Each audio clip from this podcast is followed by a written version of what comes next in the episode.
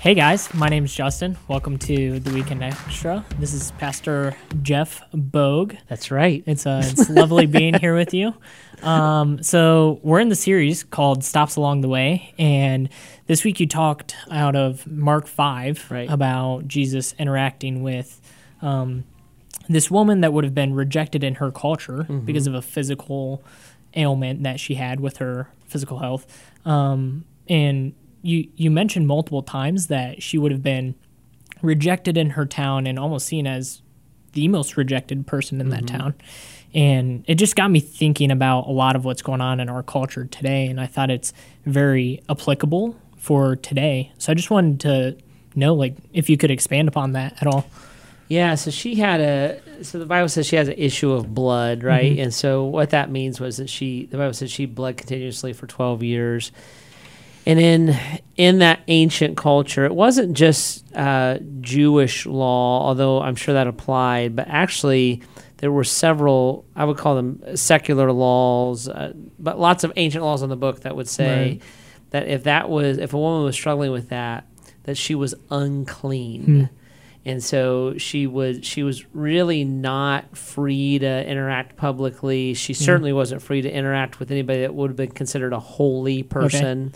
You would make that person unclean.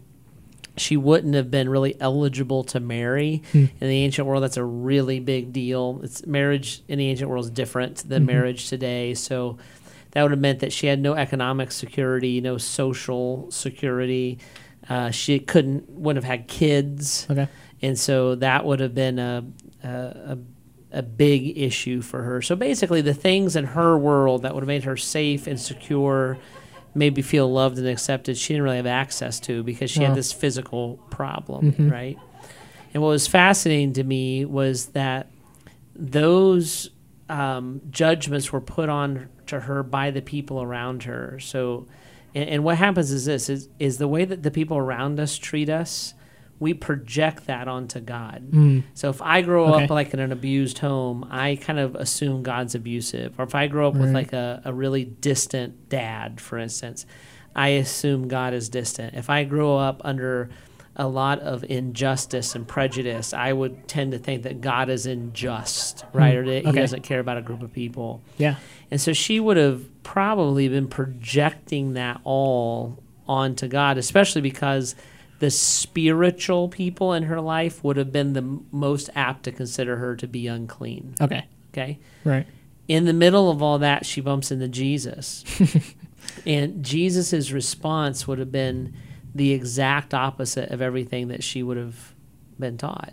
So he I, he turns around, he calls her daughter, which is like a, a term of affection. You know, Right, it's yeah. not- and and I just found that fascinating. Like he wasn't offended because she didn't ask for a healing. She just like touched his robe. Yeah, yeah. yeah. so he, he's like, she didn't ask, she didn't pay, she didn't do penance. You know, which is what she would have been told. Yeah. She just had faith, and and he loved it. He's like, daughter, your faith has healed you.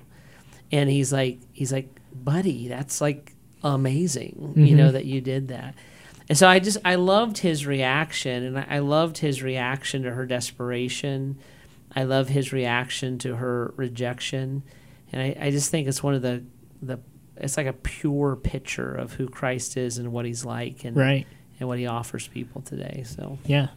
No, that's awesome. I love all that. And it's definitely, as you were talking, just picturing myself as her, like, how many times do I actually try to pay and try to perform to a certain level for God Yeah. to help me out? But she just had faith and he just did it. Yeah, and, and I think I think a lot of times when we when we think about God, I, I do think we think of I think this penance idea is like I have I, you know I did something you know I did I did action X, so I have to do A B C and D to like pay for that. Pay, it's like right. a tax. Mhm. And then I think that with our sin, you know, eh, with our sin, we tend to we tend to hide our sin from God or think that we do Mhm. instead of turn to God for the healing of our sin, to the freedom of our sin. Hmm. And and the Bible says like the Bible says God knows anyways, you know. Right. Yeah.